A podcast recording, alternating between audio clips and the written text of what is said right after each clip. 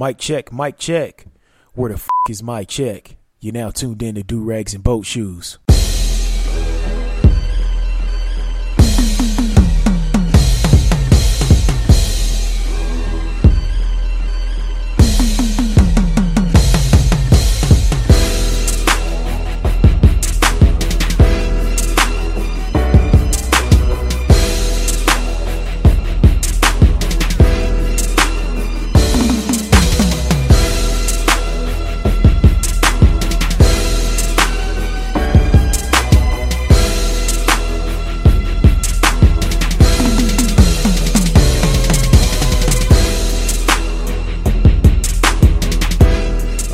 Go ahead and get this turned down. What's going on, everybody? It's your boy A Double, and you're now tuned in to episode 119 of Do Rags and Boat Shoes. Nigga, it's Saturday, and here I am recording Saturday morning, recording this episode. So, uh, just much love and respect if you listen to 118, and uh, make sure you, as always, you tell a friend to tell a friend and tell a few more friends, and have that those friends tell 10 more friends. Um, but let's see what's going on. First things first, we have to say rest in peace to Linda Brown. Uh, she was a little girl in the middle of the Brown versus Board of Education, uh, which ultimately ended blatant segregation. Uh, she was 76 years old, so rest in peace to her. Um, and then let's uh, give a special uh, rest in peace and uh, condolences to the uh, Barron family.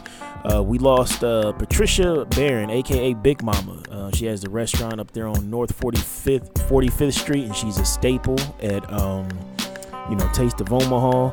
Um, had that sweet potato ice cream. Um, it's a great soul food restaurant, great staff, great people. She was a great woman, and um, you know, uh, just rest in peace to her. Uh, I think they're going to take some time off, so the Big Mama's Kitchen will be closed uh, a few days next week.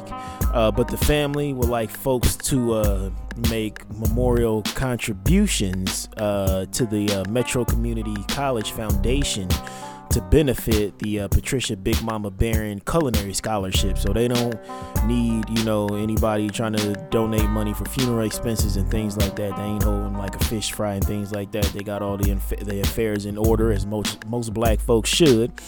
So with that, you know, that 10 20 dollars you was gonna, you know, buy a plate of fish for, you know, for the funeral, go ahead and donate that uh, to uh, you know her uh, culinary scholarship at Metro, and I'll have a link in the show notes so you can either you know mail a check or money order, or you can um, go to a website, uh, and I'll have that in the show notes so y'all can go ahead and check that out. So it's been a crazy week online. Uh, first things first, what the fuck is going on with your man's Fabolous? We just seen a video was released of him holding a knife, threatening his lady and uh, her father, and um, it's uh, but a few days ago there was reports of uh, uh, a police report came out. Uh, TMZ obtained it with them vulture ass folks. Uh, they just be digging and digging and digging. And so the rapper uh, allegedly um, hit his woman in the face a few times, knocking out her teeth, and he was fighting her brother, his baby mama brother, and her father too. And so that video was released, and he's like holding a knife, pointing at the daddy, and you know, pointing at her, and he's walking towards her like he about to beat the shit out of her, and I just don't know what the fuck is going on with Fab. You know, Fab always uh Jay Jackson, he always uh uh you know, kind of showed himself as a cool laid back guy and to see him, you know, trying to fight his woman and fight her father and brother. Uh, that's it's just odd to see, and uh, I don't know what's wrong with y'all niggas who are online talking about, well, what did she do? Well, nothing. A woman shouldn't do every anything to you know, get a man to a point. Well, you know, to a point. Well, man should never get to a point where he's, you know, threatening to kill his woman, punching out her teeth and shit like that. You know, I can see, you know, if you're younger and you dumb and you just trying to, you know, trying to find your way and, you know, we all make mistakes. But Fab is what 40.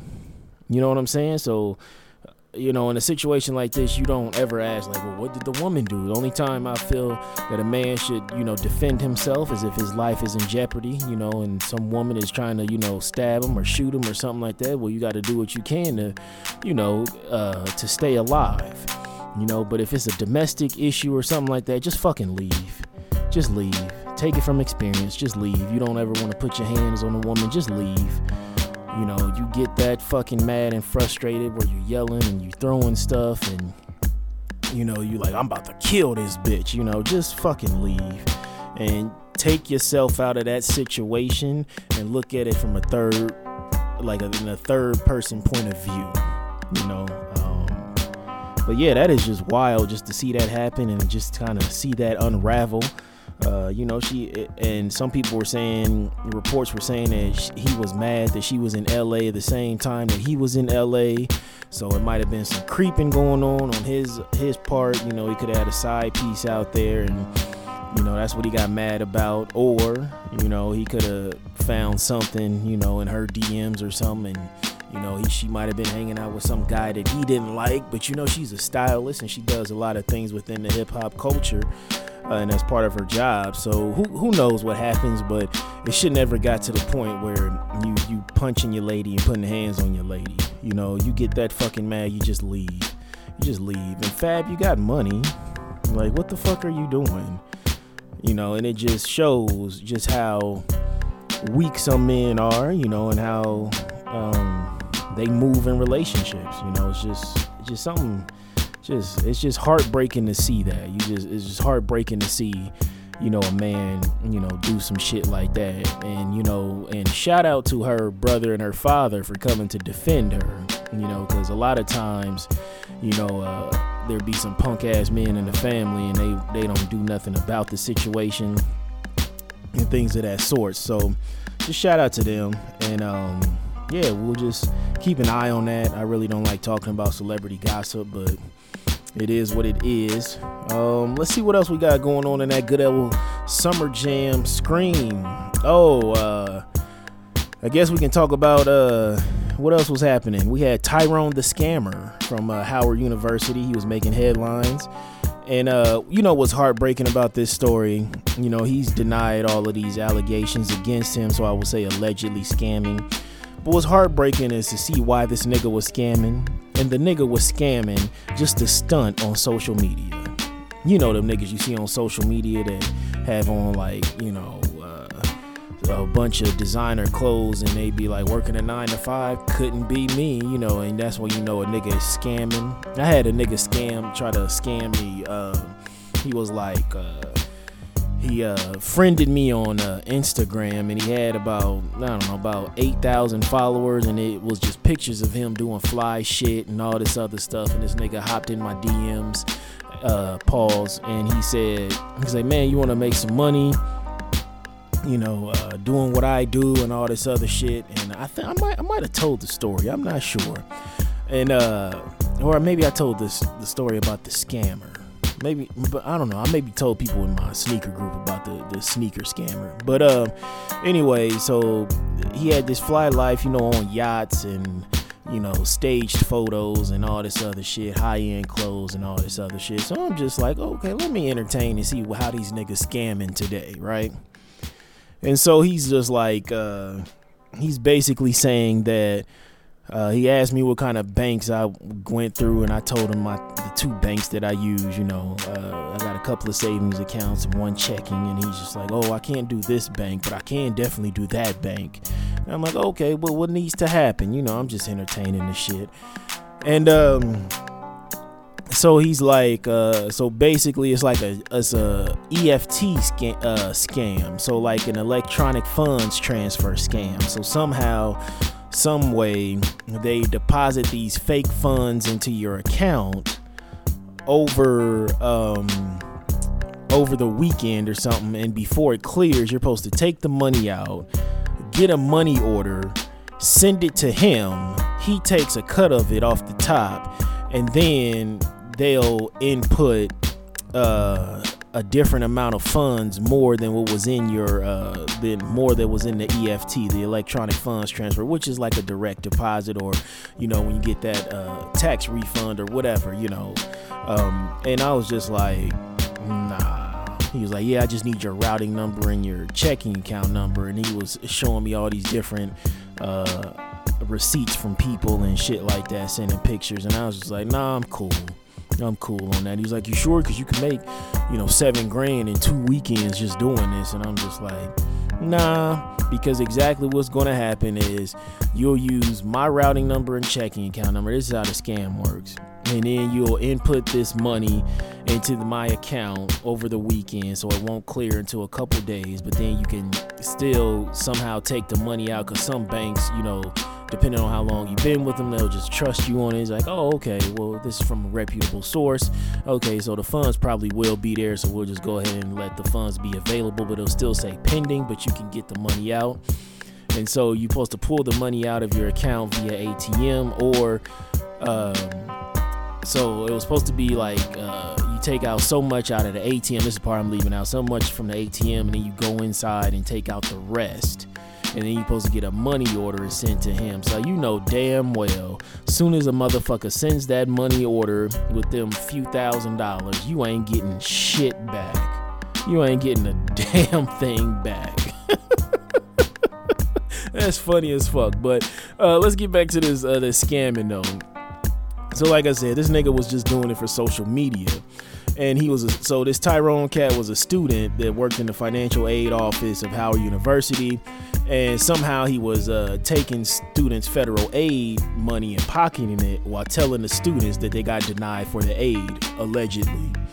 And uh, so he, this man, finessed over four hundred thousand dollars just for social media stunting, like Gucci loafers, uh, Louis Vuitton uh, satchel bags, uh, fur coats, and he had his own so he had his own media team and cameraman and all this other shit. You know, just nigga shit. You know, this this is just just for nigga trinkets and uh, likes. You scamming for likes, my G. And that kind of money can really be life changing if you think about it. But but the nigga wanted Gucci loafers, you know, fur coats and cashmere socks for the gram. Fuck the gram. Like you could take that four hundred thousand dollars and you know you could give you could break off a hand-to-hand accountant you have to really know a white collar dude you know one of them white collar crime cats you know you could break him off about 20 racks of that it was like $430,000, right? So you could break him off about 20 G's and then have him or her rinse that money for you and then move it to an offshore bank account or not even rinse it yet, just move it to an offshore bank account. And if they don't rinse it, then you just rinse it yourself by investing it a little at a time because you can't take out more than I believe what is it $10,000 before the banks have to notify the federal government of you taking out that much amount of money. So you could take out nine hundred and nine thousand nine hundred ninety nine dollars, and they don't have to report it. But it's within a certain amount of time or something. I think it's like per day or something like that, or every few days or something. You can't take out more than ten thousand dollars. But anyway, so you can rinse the shit yourself because if you have that offshore bank account, you can take out as much as you want you know, and put some of that shit in a mattress or whatever. But you can invest that little by little into the stock market, into a Roth IRA, just something to make that money, you know, uh, you know, grow by a quarter, or you know, you get hot in the stock market, you could even double some of that money that you're investing. You see what I'm saying? This man was so smart, but so dumb at the same damn time. And so there's supposed to be some other people involved into this uh, scamming too from the Howard Financial Aid Office. Um, and then you know he released a statement through his lawyers. I didn't watch the. Uh, he did an interview with uh, Roland Martin. I didn't watch that at all, but uh, I seen a few tweets about it, and he's pretty much denying everything and saying he got this money legitimately. And I want to know how the fuck do you go to college and you rack up over four hundred thousand dollars in excess? That's what I'm trying to figure out. Cause I mean, if that's the case, you know, shit, let me go ahead and attend a four year university and figure out how the fuck I can come home, you know, with damn near half a million dollars and uh, no student debt. You see what I'm saying? So that's what I'm trying to figure out. And um, the students found out about it, and shout out to the students, shout out to y'all niggas for um, standing outside the offices and blaring Rihanna's "Bitch Better Have My Money." You know, I see you making real change, my nigga.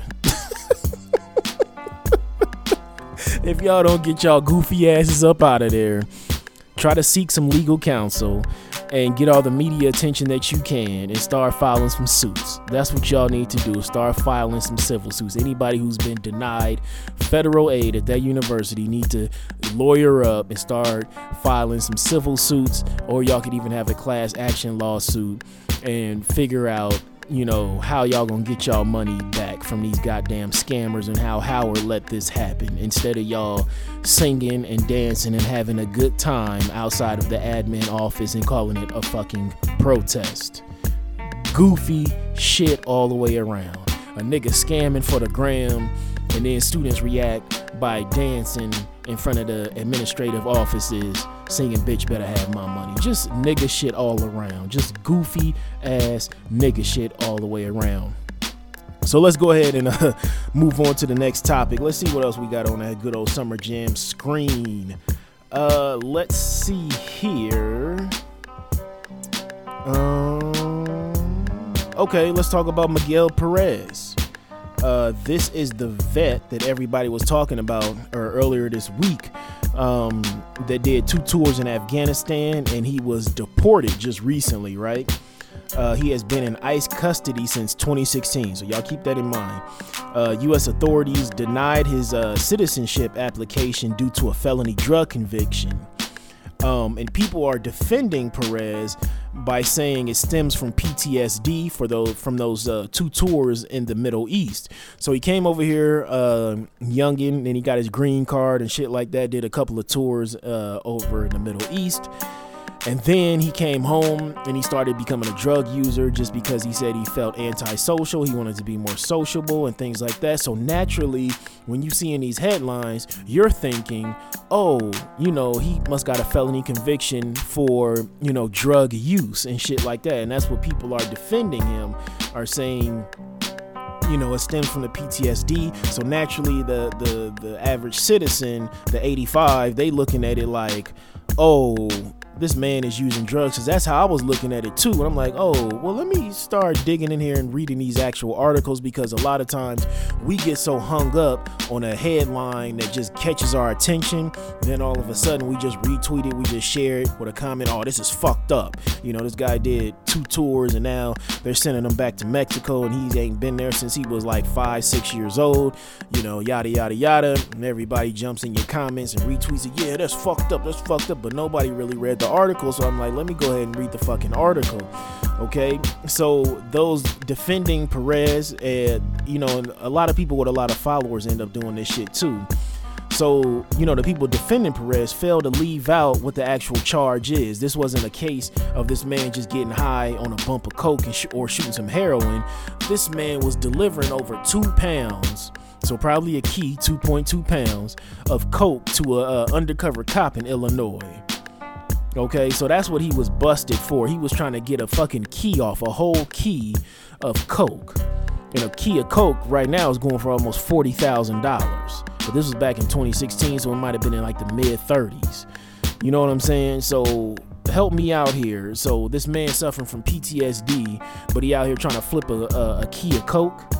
Okay, so he ended up getting 15 years in prison and his green card was revoked and ICE began the deportation procedures when he was about halfway through his bid. This was back in 2010. Uh, let's see here. So, um, so now, then you have to look at, you know, what the deporter in chief, aka former President Obama, you know, uh, he was kicking folks out left and right, you know, people who were here as immigrants illegally who had uh, records, you know, so him getting his green card revoked put him in that illegal status, right? And he has a, now he has a felony conviction. Okay, so Perez was convicted in 2010 and proceedings began halfway through his sentence. So it seems like the media is trying to spin it in a way that this Trump administration doesn't like people of color, which we know is true. you know, even if you have fought for this country. But remember, you have to keep in mind, you know, the Orange Julius Caesar, he inherited a very well oiled machine, you know, by the name of immigration enforcement from the Obama administration that benefited from a record breaking $15 billion budget back in 2015. And you know, uh, fucking the Cheeto in chief is not that involved. He's just pretty much a sales pitchman. I mean, if you watch, um, there's a documentary about uh, criminals on. It's like a show. I forgot what the fuck his name is, but it's on the the new releases on Netflix, and it talks about how Donald Trump isn't a good businessman. He's just a showman, and other people just pretty much run the business is for him. And it's only like 45 minute episodes, so it pretty much breaks that down and just how he ran um, them casinos down in Atlantic City because he didn't know what really what the fuck he was doing and how many times he went bankrupt because he just let other people do the shit and you know he just thinks shit is like a good idea. And then he just like kind of runs with it. He's just an impulse guy and he's just a, a figure you know but people under him actually run the shit so i'm thinking that's probably the same thing that happened when he inherited you know ice right? And they still benefiting from a fucking 15 billion dollar budget you know? So i really can't believe that i'm defending the cheeto in chief but you know we just gotta be honest. So i could see you know, if this man was uh, this uh, Miguel Perez guy was, uh, you know, doing something for drug use and he got this felony conviction, and I'm like, oh, that's fucked up. But my man was just trying to flip a key, you know, so that's what comes along with it. I mean, and we all know why selling drugs is illegal because the government doesn't know how to regulate that and tax it at a formidable rate. That's pretty much it. They're not getting their cut of the money. That's why it's illegal and I can't really b- believe that I defended the Cheeto in chief, but we just have to be truthful here on this podcast. So, uh, let's see what else. I guess we can talk about the unfortunate news about this brother um, Alton Sterling. May he rest in peace. Um, earlier this week, um, so we just gonna say in water is wet news. Uh, Louisiana Attorney General Jeff Landry uh, he said that he will not bring up charges against the officers responsible for the death of the brother Alton Sterling. You know, he was selling them bootleg CDs and DVDs outside the corner store. Somebody called and said that there was a man brandishing a gun or something like that, but Louisiana is an open carry state.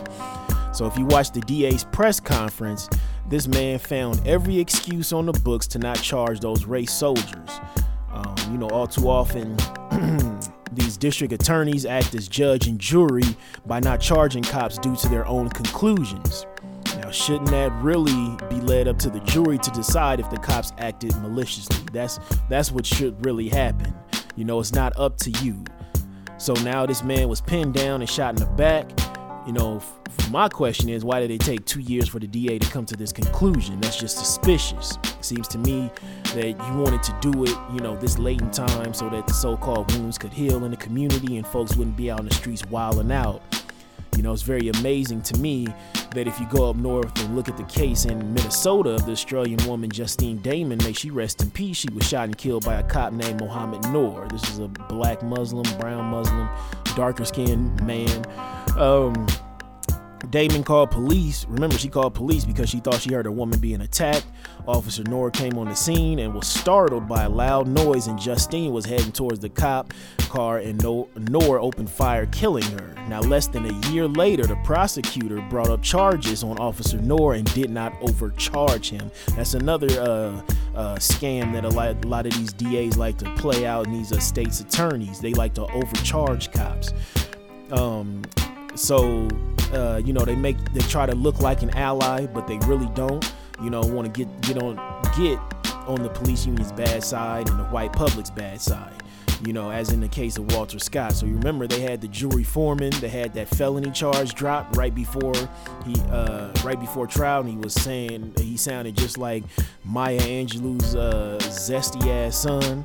And he was just up there talking about we got to feel and touch the gun and we got to see more evidence. And he couldn't say what the evidence was. And I don't think the cop acted in a malicious manner. I don't think he meant to kill Walter Scott.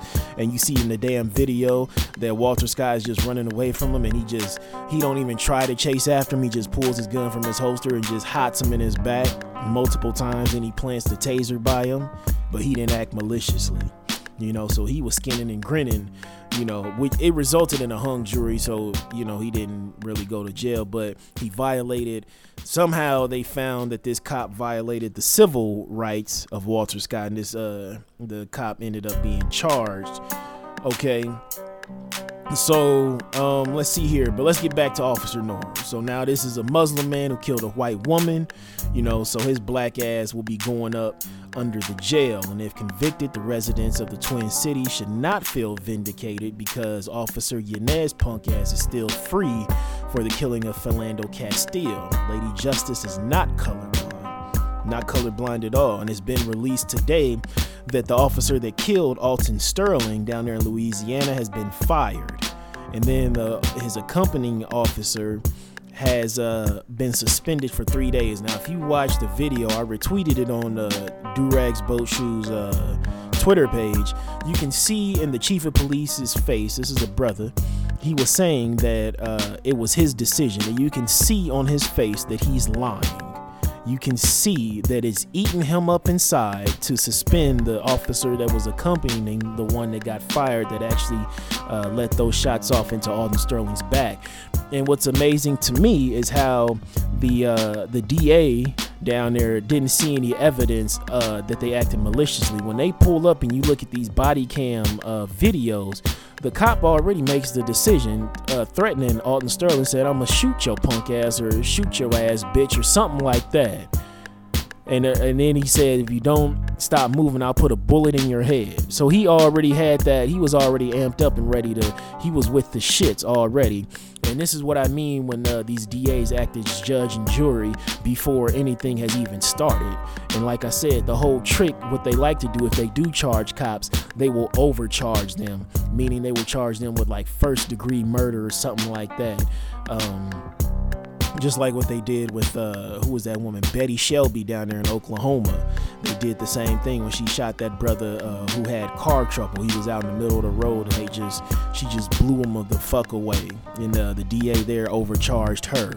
And this woman was so confident that she was going to get off. She was talking about the incident before it even went to trial. She knew she was going to get off but um, yeah, it's just very heartbreaking, and that's why we need to be more active than ever in these election processes with these states attorneys and these DAs and things like that. We really have to hold them accountable and hold them to the flame.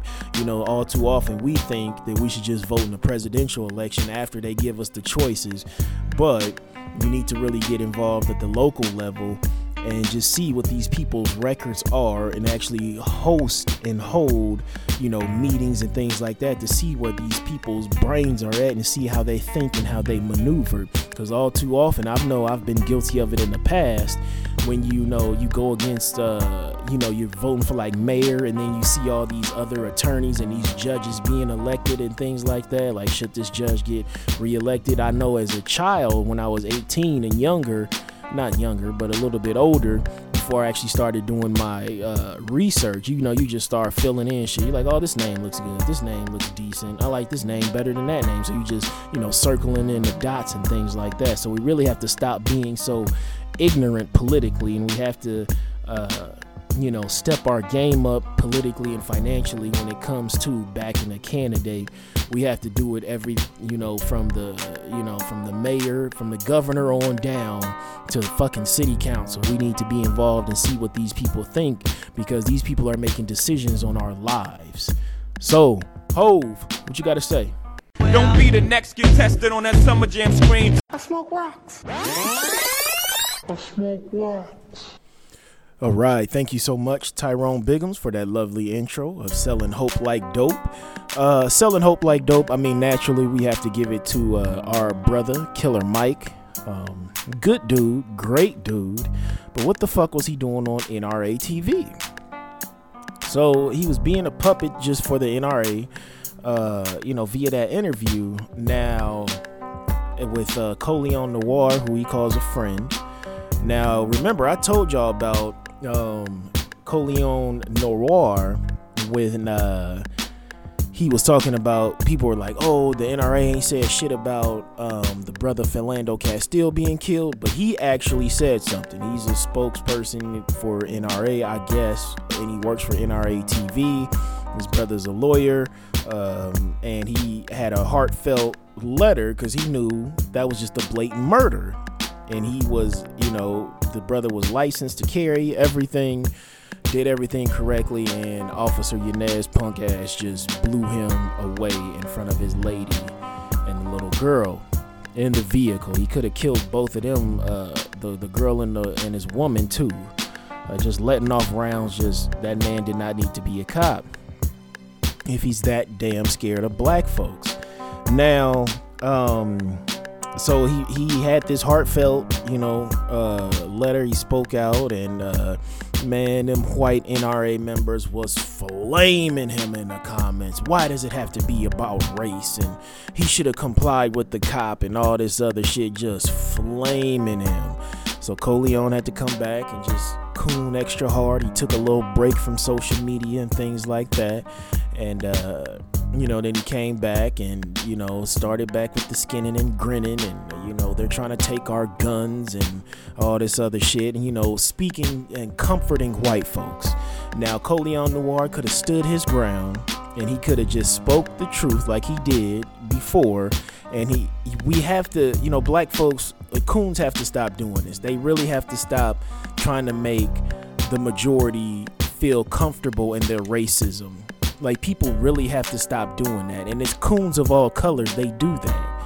They try to justify uh, white folks' bigotry. They try to justify, you know, those in the dominant the society who are so bigoted and blanketed in their racism. They try to cover it up in a warm blanket, like it's okay. I agree with you. I was mistaken for speaking the truth. I should I shouldn't have spoke the truth. I should have just kept telling you these fucking fairy tales that you're used to and that you read in your history and social studies books about us violent Negroes. You know, and uh, it happens with all the, all the coons. You can they they always try to justify some fucked up racist ass behavior. And he had the perfect opportunity to stand his ground and speak his truth. Now the brother's a lawyer, so I don't think he need. Does he really need that NRA money like that? I don't I don't know. But uh, you know, coons really have to stop doing that because at the end of the day, they always get their wake up call. They will always get their wake up call and always be reminded of, hey, you're just a puppet. You know what I'm saying? Um, Killer Mike found that out the hard way with this. Uh, now, Mike was uh, Killer Mike was thinking that he was bridging the gap by sitting down with uh, Colion Noir to discuss black gun ownership. So naturally, you would think, oh, what's wrong with that? Well, we're dealing with the fucking NRA. I mean, you seen those vile videos that they had with Dana Loesch and all that other shit. Um, they sat on the interview, which was fucked up. They sat on the interview and released it once the March for Our Lives event happened to make it seem like Mike was speaking down on those kids who've been marching all weekend and doing press about gun control. Now, Killer Mike, he's a very smart guy. He's a pretty smart guy. So I don't know how he could have fell for the okey doke with the NRA. You know, since slavery, there's always been collaboration collaborators of white supremacy, aka cows, aka coons, jigaboos, quimbos, sambos. And like I said, Colion Noir is no different by being the black mascot. So they used the black mascot to lure Killer Mike in, and now Mike is on the damn apology tour after folks got in his ass. And it was funny because once the snippet dropped online, folks were flaming Mike on Twitter, and he was defending his position of, for going on the show tooth and nail, just defending it. But after a while, just folks wore his ass down, and he had to put that pride to the side to see it for what it was. He was being used. Um, you know and so you have to just really let that be a lesson don't ever you know get on a suspect platform trying to reach the masses because they will use you i mean shit you go back and look at jackie robinson and how the media used him to slander muhammad ali i mean killer mike you should have known better white supremacy uses the same tricks because we fail to educate ourselves on their tactics they use the same damn tricks all the time soon as folks start rising up and trying to eradicate and get rid of the system of white supremacy, here comes some folks like, hold on, hold on. You know, some folks that look like you because all skin folk ain't, because all kin folk, all skin folk ain't kin folk, right? You know, because they just, you they got a few dollars in their pockets and they're just like, oh, hold on, hold on, it ain't that bad. It ain't bad, it ain't that bad. Like you looked at uh fucking Diamond and Silk these women thought that they were to be, you know, r- rolling in the dough, I, I, so to speak. I don't know how much they making from you their YouTube channel or whatever, but I feel like they doing what they can to keep the lights on, and they just these mammy characters and mm-hmm, mm-hmm, build that wow, you know, and just all this goofy ass coon shit. And the Trump administration gave both of them, they gave them together thirteen hundred dollars, six hundred and fifty dollars a piece for all that cooning and soft shoeing and that that mammyism and that and they still out here making YouTubes with them bad wigs. They still out here like that on that bullshit. And it's sad to see and it's heartbreaking. And speaking of heartbreaking, uh that brother Stephon Clark who got killed up there it was in Sacramento. He was in his grandmama's backyard and they shot him all them times in his back. Uh, it's heartbreaking to hear about this tragedy. And then what was even it, it just made you because you feel bad for the brother. You felt bad for his lady. Uh, she she's asian or hispanic something like that. Um, and she her twitter is full of her using the the the word niggas left and right. And he and i don't know if this was his twitter account. Allegedly is his uh, I don't know if it's been confirmed yet, but so many people are running with it like it is his. I know that's her uh, Twitter account, but with his, may he rest in peace. It's saying that that nigga said, uh, "Only thing I like black is my Xbox." I was like, God damn. Like, what the fuck, man? Like, what are you doing? And he was shitting on like dark skinned women and, you know, on all these old tweets. And I'm just like, man, like, but you don't know who's the perfect victim, right? So you have some black folks that's just like, man, fuck that nigga, you know, for shitting on black women like that, and for his uh, his his non-black woman to uh, be shitting on, you know, using an N bomb like that and shit like that. But this still is a brother who lost his life to uh, uh, state sanctioned violence, and uh, you know, it's heartbreaking. Um, you know, one of the reasons I really didn't go into the case was it's I don't know it's one of those things where you know you just kind of get tired of talking about it. Um, i guess i needed to talk about it but uh, you know just seeing those tweets and seeing that from his lady it was just like this is a brother who just maybe hated himself. You know he didn't deserve to die. There's no such thing as a perfect victim. You know you don't have to be like all blackity black black black black. Let me drink this alkaline water. I'm from wakanda really and you know all this other shit and get killed and then everybody will mourn you but it's one of those things where you just kind of take a step back, like, damn, bro, you really felt like that about black women, or were you trying to get these jokes off, but still trying to get these jokes off at the expense of, you know, you you got killed in your grandmother's backyard. That's a black woman. You know, your mama's black. You know, it's like fuck. You know, so you, you just kind of it's like, do I talk about this? Do I not talk about this? So it just kind of put me in a weird spot because in one hand you're like, damn, this is another brother that got killed by the police, but it's like, damn, this is a brother who hated himself and he hated his women.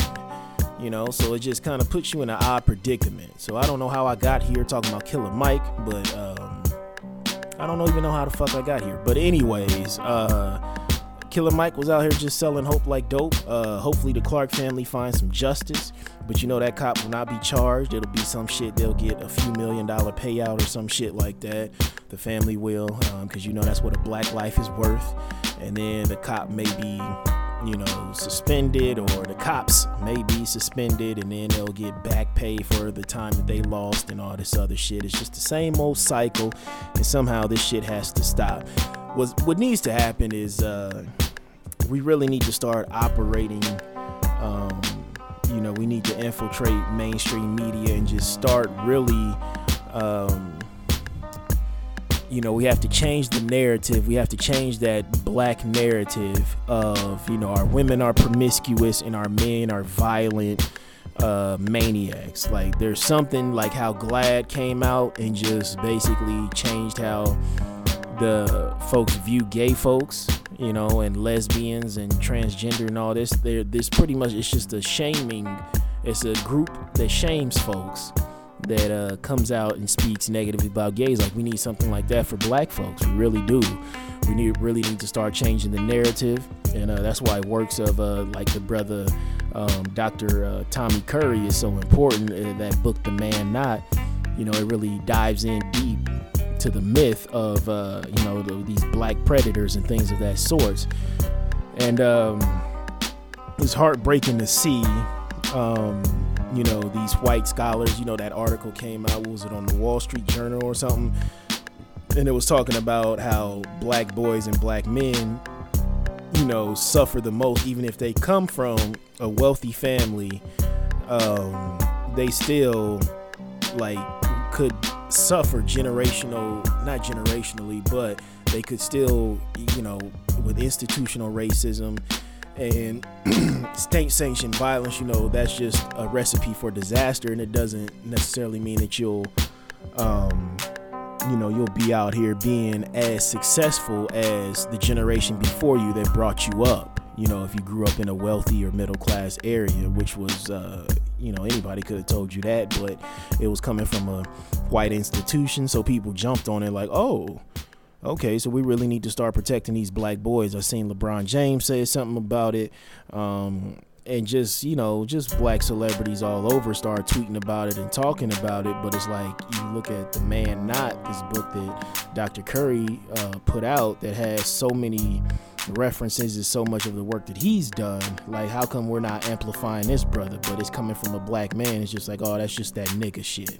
You know what I'm saying? It's just that thought process. But if it has a white stamp of approval, then all of a sudden it's like, oh, this is legitimate. And we really have to stop thinking like that. We really do have to stop thinking like that. But I feel like I'm rambling and selling hope like dope. Uh, so let me go ahead and bag up this dope, ship it out to the streets. This portion of Do Rags and Boat Shoes has been brought to you by the letter L, as in, hey yo, my guy, my hands are full. Give me a hand here. Can you hold this L? All right, so holding an L this week has to go to uh, five women who worked at a uh, Northeast Iowa care facility. Um, these women is Carolyn Wydrick, uh, what is this, Jamie Pagel, Shelby Sebring, Megan Penny, and Paige Joanne Joanning Meyer. Okay, Joanning Meyer. These five are accused of having sex with patients at this uh, Prairie View residential care facility in Fayette, Iowa. Between 2015 and 2016, they uh, this facility cares for patients with uh, mental illness, intellectual disabilities, and medical conditions. Uh, some of these these women 23, 26, 44, 24, and 32. They had sexual relationships with patients while working at the facility. How hard up were these CNAs? That's what I want to know. How hard up you for some dick uh, to be fucking these uh, folks in these mental health facilities? Like, how hard up were you for some pleasure? And five of y'all? Th- th- this is wild. Um, let's see here. Uh, Sheriff Marty Fisher is quoted as saying, These CNAs have violated the trust of not only their employers, but also the families of these patients who put their trust in these individuals to care for their family members. Now, I don't think the family is like, oh, that's fucked up. They probably thinking, oh, well, you got a little action in there. I mean, it ain't too bad up in there. You know, you got CNAs, you know, giving them reach arounds. I mean, yeah, Uncle Charlie gonna be all right. He having a good time. I don't know why they let uh uh Jamie Pagel go. She she was pretty good at her job. He liked her.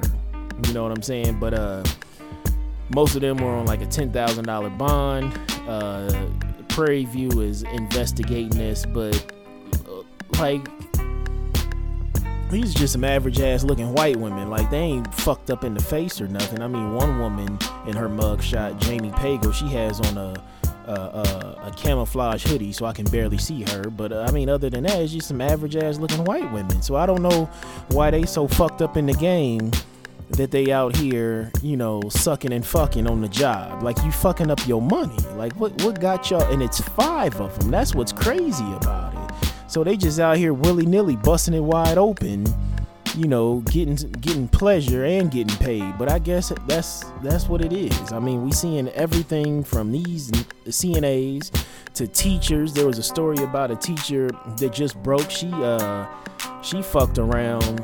She was uh, was she high school or middle school? But she um adopted one of her students, a male black male student, and she, and he was fucking her. uh, Well, she was raping him, and she didn't had a baby by this this this little boy. And I think I think he's in his mid teens right now, and she you know she was grooming him young. So I don't know what's going on with these women in these positions of power, and uh, you know trying to I guess they want to be part of the Me Too movement on the opposite end. So I don't know what the fuck is going on because we're seeing stories coming out left and right with these teachers abusing their powers and now these CNAs. It's, it is such an odd thing that's going on right now. But I think this probably has always been going on. But when it happens to boys, you know, we look at it like he's becoming a man. You know, you look at, you know, 13, 14 year old boy being seduced by some woman in her late 20s and uh, well raped actually by some woman in their late 20s and it's just like oh well shit you a man now but you don't know how that just fucks with a child's head you know with a young boy's head. So now he's about to have intimacy issues coming up and shit like that and he might develop some uh, complex or something like that and he's going to have difficult relationships with you know women in the future as he gets older. You see what i'm saying? So we don't understand how it affects boys because we're just like, oh, well, if he didn't want to get raped, his his dick wouldn't have got hard or something like that. You know what I'm saying? And uh, you know, it it's just not always the case. I mean, sometimes you just touch it, boom. Somebody else touches it, boom. It's hard, you know, and it's just here we go.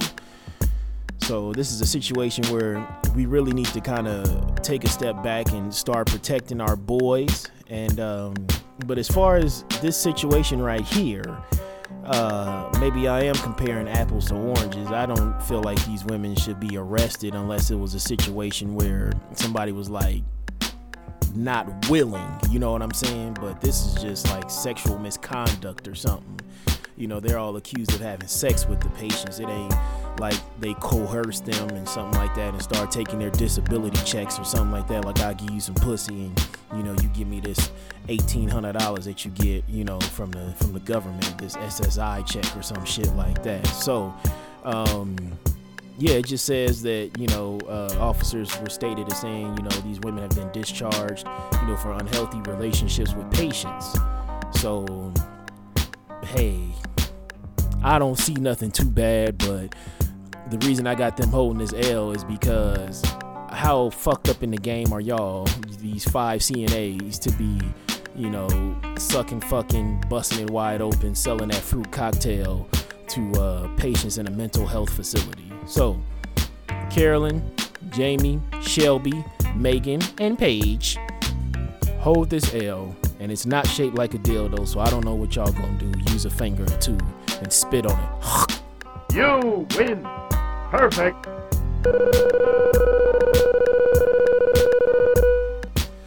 All right, so moving on to not all heroes wear capes. We have to give it to the brother Virgil Ab- Virgil Abloh. Sorry, almost fell out my chair.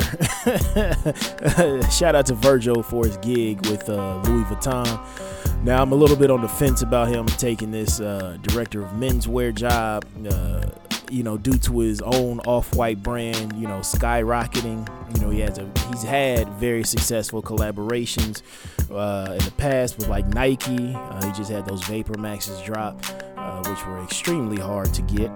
And uh, back in the summer, he's collabed with uh, IKEA.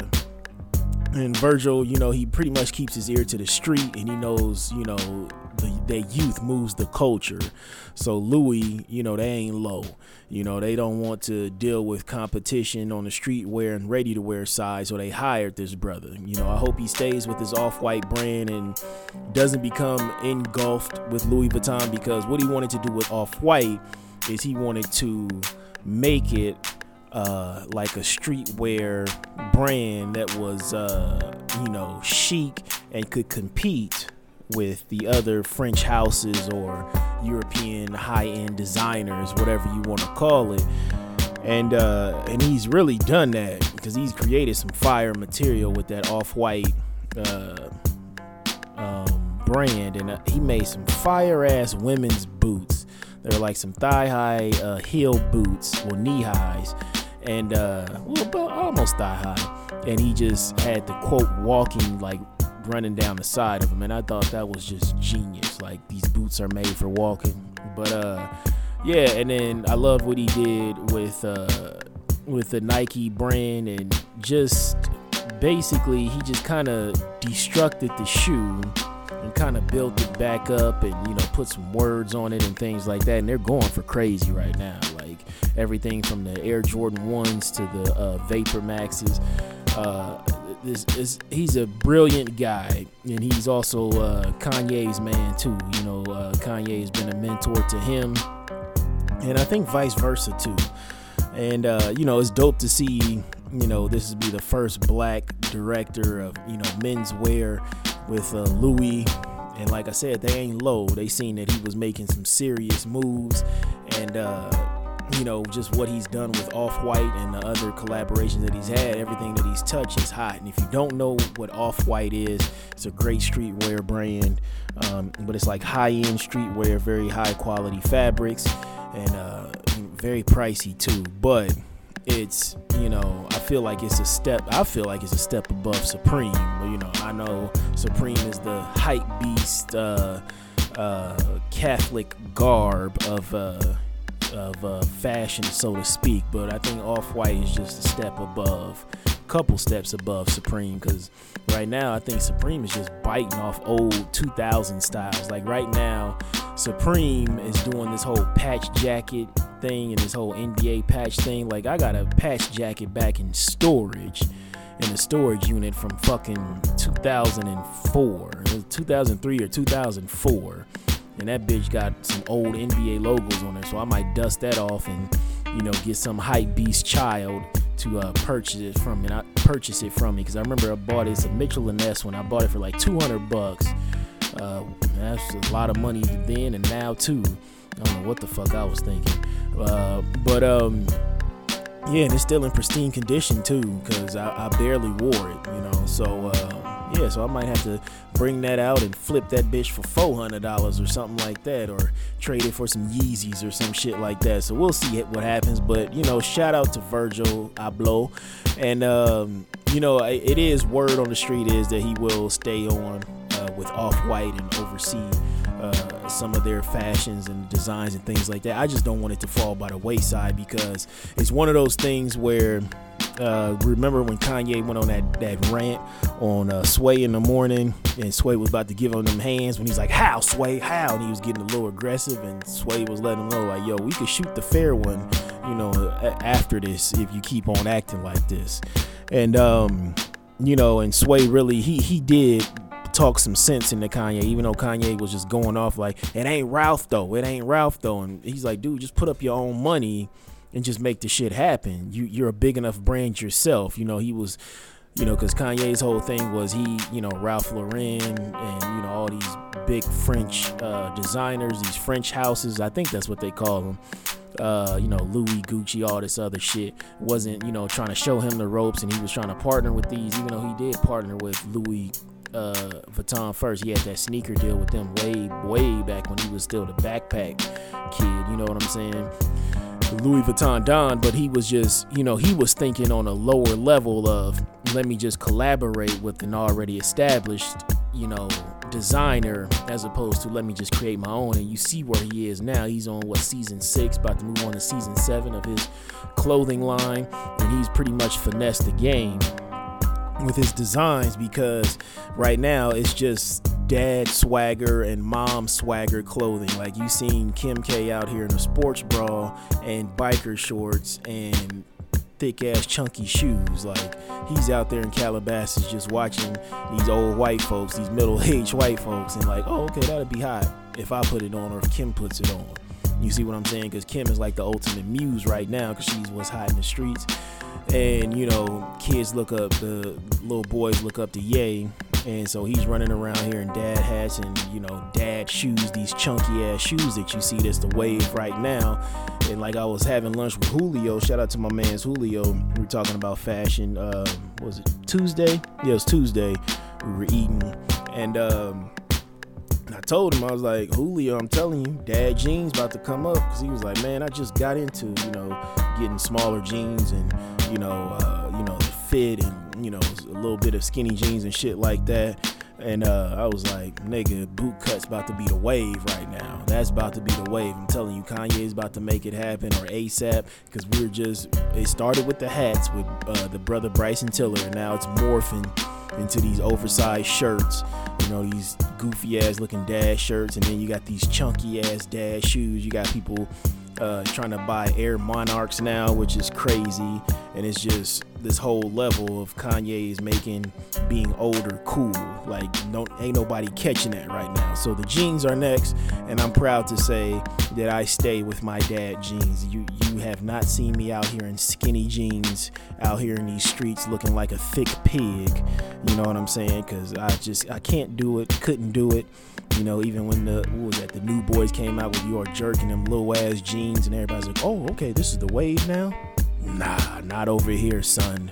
Not over here, son. But uh, that's not all heroes wear capes. Shout out to that brother Virgil, um, doing his own thing, and uh, you know, teaming with Louis, and uh, hey, bringing high design to the streets. But even though the streets already been fucking with high end, you know, men's wear, women's wear.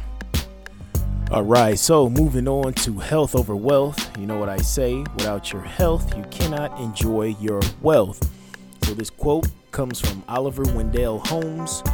It says, Pretty much all the honest truth telling there is in the world is done by children. And I say that to say this, or I use this quote to say this, that we really need to start protecting our children more. Um, I don't know if you guys heard about the heartbreaking story of uh, the little boy Devonte Hart, who was in that picture uh, hugging those cops down there. Was that in that protest? It was up there in Oregon uh, in response to what was happening in Ferguson. Um, they had that little black boy hugging and crying, and everybody thought, you know, outside looking in, media tried to portray it as the little boy was out here, you know, overcome with uh, compassion and you know what was going on in the world, and he was trying to extend an olive branch to the cops. But uh, it looks like his adoptive mothers, um, Jennifer and Sarah Hart, uh, they were abusing those kids. Um, you know, they were, uh, yeah, they had what six kids altogether adopted, and uh, these women drove off the cliff. Like we don't know where these like they recovered three of the bodies of the kids. Um, but the other three children, we don't know where they at. The uh, women drove off the cliff, and this happened in response to neighbors calling CPS because uh, Devonte and his sisters and one of his sisters would go to neighbors' houses and say, "Hey, these women are starving us. My moms are starving us. Could you please leave some food by the gate or in the mailbox for us?" and uh, you know one of the girls ran over to the neighbor's house you know late one night and she was being uh, you know beat or something like that and one of these women was convicted of uh, you know abuse for children or something like that um, and what's crazy is these women um, you know were had these kids out here uh, you know uh, marching for Bernie and all this other stuff and had these kids looking, you know, looking like just model citizens and all this other stuff, but they were starving these kids and beating them. And uh, these women drove off a cliff. There was no brake marks, nothing. Just drove clear off a cliff into some into the ocean. And uh, they're saying right now that the uh, black box in the SUV could tell them uh, how fast they were going when they drove off the cliff um, off of California's uh, Pacific Coast Highway.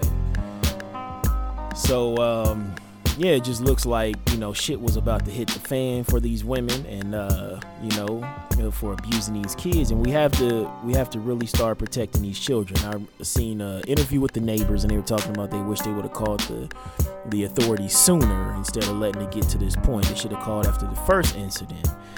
Um, and then it makes me think of what's going on with these uh, Parkland students and uh, how Laura Ingraham tried to bully one of the students online. Um, that boy's name? David Hogg. Uh, how the Fox News analyst Laura Ingraham was trying to shit on him about not getting into some universities, and then all of a sudden, uh, David Hogg, he just basically targeted their uh, her sponsors on her show. And so about a dozen sponsors pulled away, and now all of a sudden Laura Ingraham's talking about she's about to take a week off and enjoy some time with her family. There's going to be some co-hosts, and I mean we've seen this story before with the sexual misconduct and uh, allegations against uh, Bill O'Reilly with the same Fox News network. And it started off like, oh, I'm gonna just take a little vacation. Once the sponsors start pulling out, and then all of a sudden he's off the fucking net, net air. So this might happen to Laura Ingraham here. And I say we have to protect these kids uh, because with the Hart Boy, Devonte, you know, like I said, outside looking in, it was like he was having this compassion, you know, towards cops and all this other shit. They wanted to paint it like that. But that little boy probably was calling out for help, like, help me. Like, these women are starving us. My adoptive mothers are starving us, beating the shit out of us and uh, now no nobody know where that boy's body is at because they only covered just the parents uh, the two women and uh, three of the children. And we don't know where the other three kids are at. Um, hopefully they ran away or they're some way safe but uh, who the fuck knows you know? And then I bring up the David Hogg situation because I feel like these kids, even though the youth is the future, there should be some some adults standing in front of these kids, you know, taking some of these blows. Because the way some of these gun advocates, so called gun advocates, and some of these folks on the right are attacking these children, it is disgusting.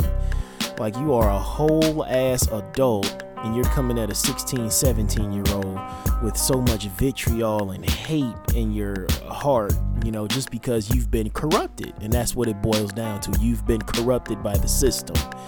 And a lot of times these kids, you know, they're pure and they still believe in, you know, that change can be made. You know, and that's a beautiful thing about the youth. You know, they don't have to worry about, well, shit, these, they don't have to worry about capitalism you know, because my folks are working, you know, there's a roof up over my head, and the only thing I have to worry about is schoolwork. So I can fight the good fight in a pure form. You know, there's nothing where it's just like, oh, well, I need to worry about my job and this roof over my head and how I'm gonna pay for this, that, and the third. And so you and you're not corrupted by dirty money and somebody holding something over your head. You know, and so that's why I say we just really need to uh, protect the youth. We really do. Uh, there needs to be done more by us adults, and uh, we need to uh, kind of stop putting these kids out here in the forefront. We need to protect them. We really do. Like I said, I value these kids' opinions. You know, with these Parkland kids, I value their opinions uh, so much. But to have them up there debating with adults, there needs to be just somebody up there who has their back also, like an adult. You know, because these kids are taking some vicious attacks from some very corrupt people with dirty souls. Um, and then as far as the you know the Hart kids, we really have to start community uh, parenting again. We have to start checking on kids, asking them how they're doing and things like that. Even if it's a complete, you know, a kid that you don't know, you know, we have to just start checking in on kids. Like, hey, how y'all doing? You know, everything all right with you? And you know, that's where the importance of community comes in. There's so many times where it seems as if we just kind of you know, let people, you know, just do that shit. That's them niggas, you know, let them do their thing, you know, they, as long as it ain't over here affecting me. But, you know, part of being a, a decent human being is, uh, you know, caring about others. So we really have to start looking out for these little kids out here. And, uh, you know, it's heartbreaking. Even though these, these neighbors did the right thing, I think they did the right thing a little bit too late. You know, as soon as that first incident hit, they should have called somebody. They should have called authorities. Um, but yeah, that's all I got. So nothing but love and respect. Um, and I will see y'all next week.